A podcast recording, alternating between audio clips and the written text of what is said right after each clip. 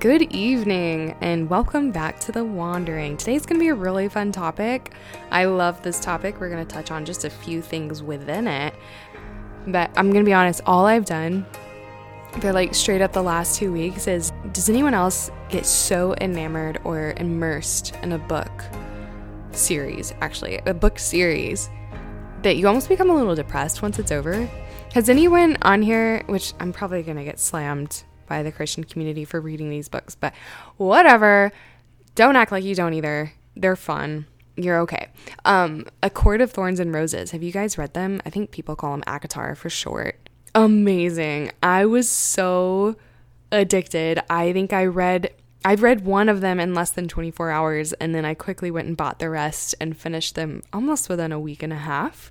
And then I found out there were actually more out, so I went and got that one. I I hope you guys have read this. If you haven't, I'm really into that weird out of this world type of stuff. I like to escape from my world, from my work, and I don't know. Do you guys do that too? Whatever, I'll get back on topic. Y'all are probably like, "Shut up, Haley. Let's let's talk about this." So, yeah. Uh today we're going to talk about a really really common statement that I think we say to each other assuming with with good intentions, I would say. We say this with good intention to bring comfort to those in pain or in struggle, and it is everything happens for a reason. Does it?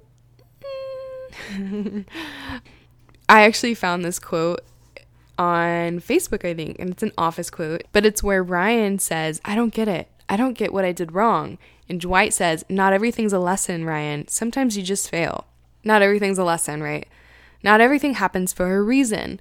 So I think where people get this idea of everything happens for a reason is Romans 8:28. Romans 8:28 says, "And we know that in all things God works for the good of those who love him, who have been called according to his purpose." It doesn't say everything happens for a reason, and it doesn't say that everything that happens is good.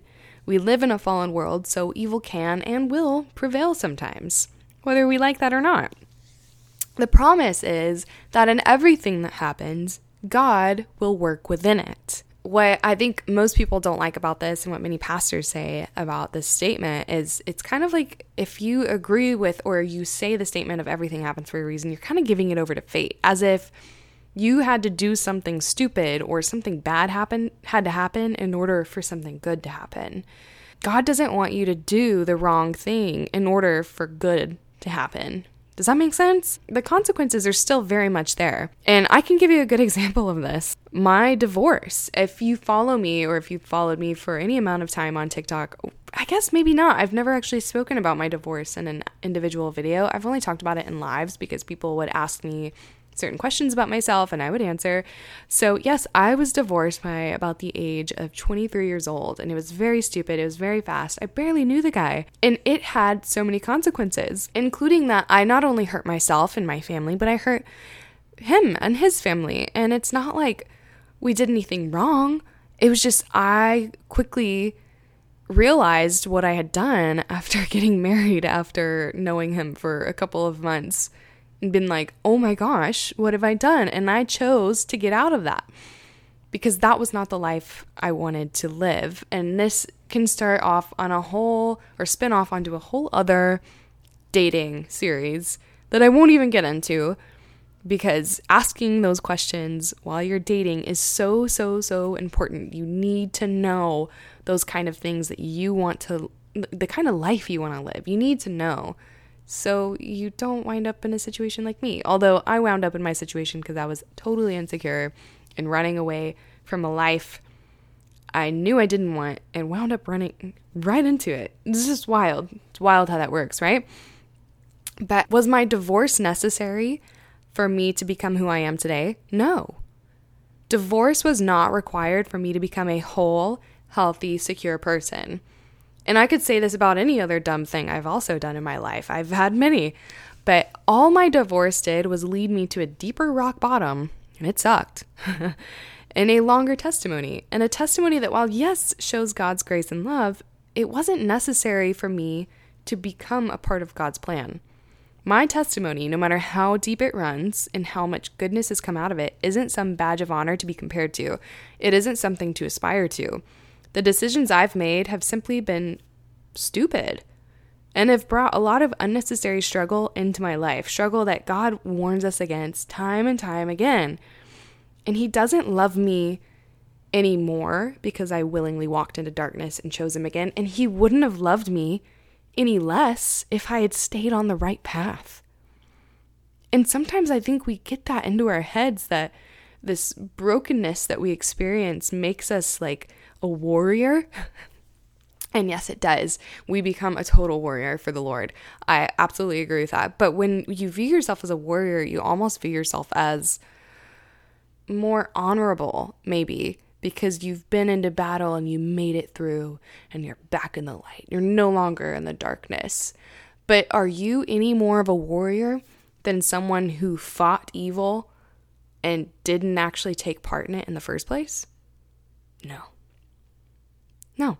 It's a different kind of strength. And I think to say everything happens for a reason is often a way to avoid taking responsibility for your own choices.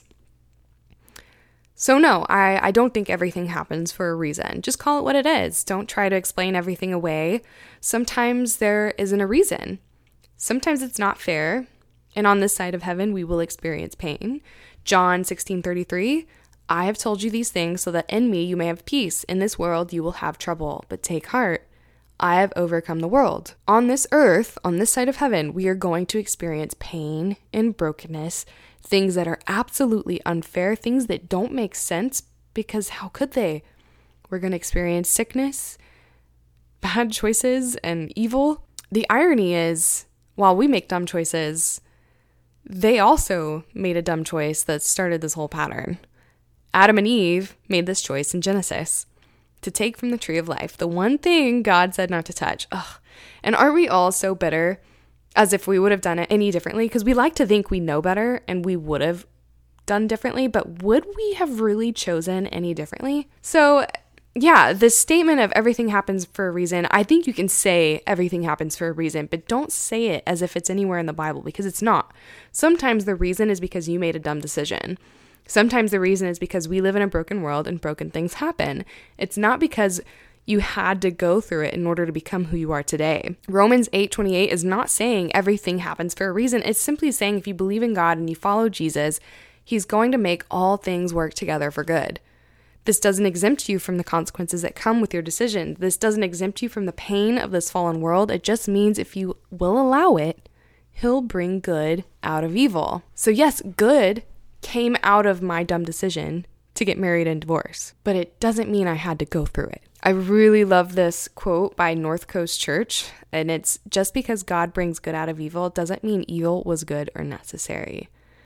Mm, I love that. Yeah, I, I think this is a quick one, and I don't really have that much more to add to it other than I, I just think this was quick because this is one of those common statements we like to use as a comforting word as if it has any kind of scriptural weight to it, and it doesn't. And I think we should be relieved that it doesn't, because if we start to say, I mean, how can you look a mom in the eye who maybe just lost a child and you say to her, everything happens for a reason? How can you look at someone who's dying from cancer and say, your cancer is happening for a reason? No. No, sometimes things just are horrible Sometimes things are just absolutely downright wrong. That's it. Nothing else to it. And I'll bring you back again to John 16 33. I have told you these things so that in me you may have peace. In this world you will have trouble. You will. But take heart. I have overcome the world. Take heart. This isn't the end. Take heart. He rises again, and someday there will be a new world. And there will be no pain. There be no more depression or sadness, no more cancer or sickness. But until then, we live on earth, we're human, and we're going to experience trouble and evil sometimes will win. This also brings me to the point of, you know, those people that are like, this ain't nothing but the devil. Oh my goodness. We give him way too much credit. Don't give him more power than he already has, okay? Don't give him that kind of power. I'm pretty sure even he is like, ah, nah, that wasn't me. You forgot to put gas in your tank. and now you're stuck on the side of the road. That wasn't me. That was you. Oh man, how many times do I hear people saying it ain't nothing but the devil? no, it's you. oh my gosh, you know, even the devil's cracking up at that one. Oh, I'm embarrassed by us. Don't worry, I've said it too because it's funny. But uh, yeah, I I I think the big takeaway from this is we've got to learn. Aside from the painful, dark parts of this, we've got to learn to take more responsibility for our own choices and to realize that darkness doesn't have to happen in our life, evil doesn't have to come into our life, or pain for us to experience the mind blowing grace of God. Does it allow you a different view into God's grace? Yes. But does God want you to have to go through that to experience that level of grace? No. God doesn't want us to have to experience this level of pain and brokenness in order to know Him. He doesn't. He warns us against it for a reason. He loves us so much to tell us what we shouldn't do because He knows better. And He knows we're going to go through it and see exactly why He warned us against it. I certainly figured that out with my own divorce at the age of 23. Young and stupid, I absolutely see the consequences, and I still live with them. And I will. I will. Did it give me a deeper understanding of God's grace? Yes. But did I need that dumb decision to understand God's grace and God's love? No. No. Thank you so much for listening tonight or today, whatever time it is that you're listening. I think this was such a fun one, and I hope I didn't offend anybody. I think we touched some deep things in a light way and I tend to use humor to deal with deep topics. So I hope that didn't upset anyone. And I really hope you guys are not in a place or going through anything like this. But I hope everybody has a wonderful weekend. It's we're coming into Friday while I'm posting this. And yeah, I'm really excited to continue doing this and I'm getting more and more topics coming in. So if you have a request, feel free to let me know. Otherwise, I tend to talk about what I'm going through immediately. So you're not alone when we're talking about these things. We're, you're not alone going through them, okay? I'm, I'm in it with you. And that's what I love about this community. And I just can't thank you enough again for being a part of it. See you next week.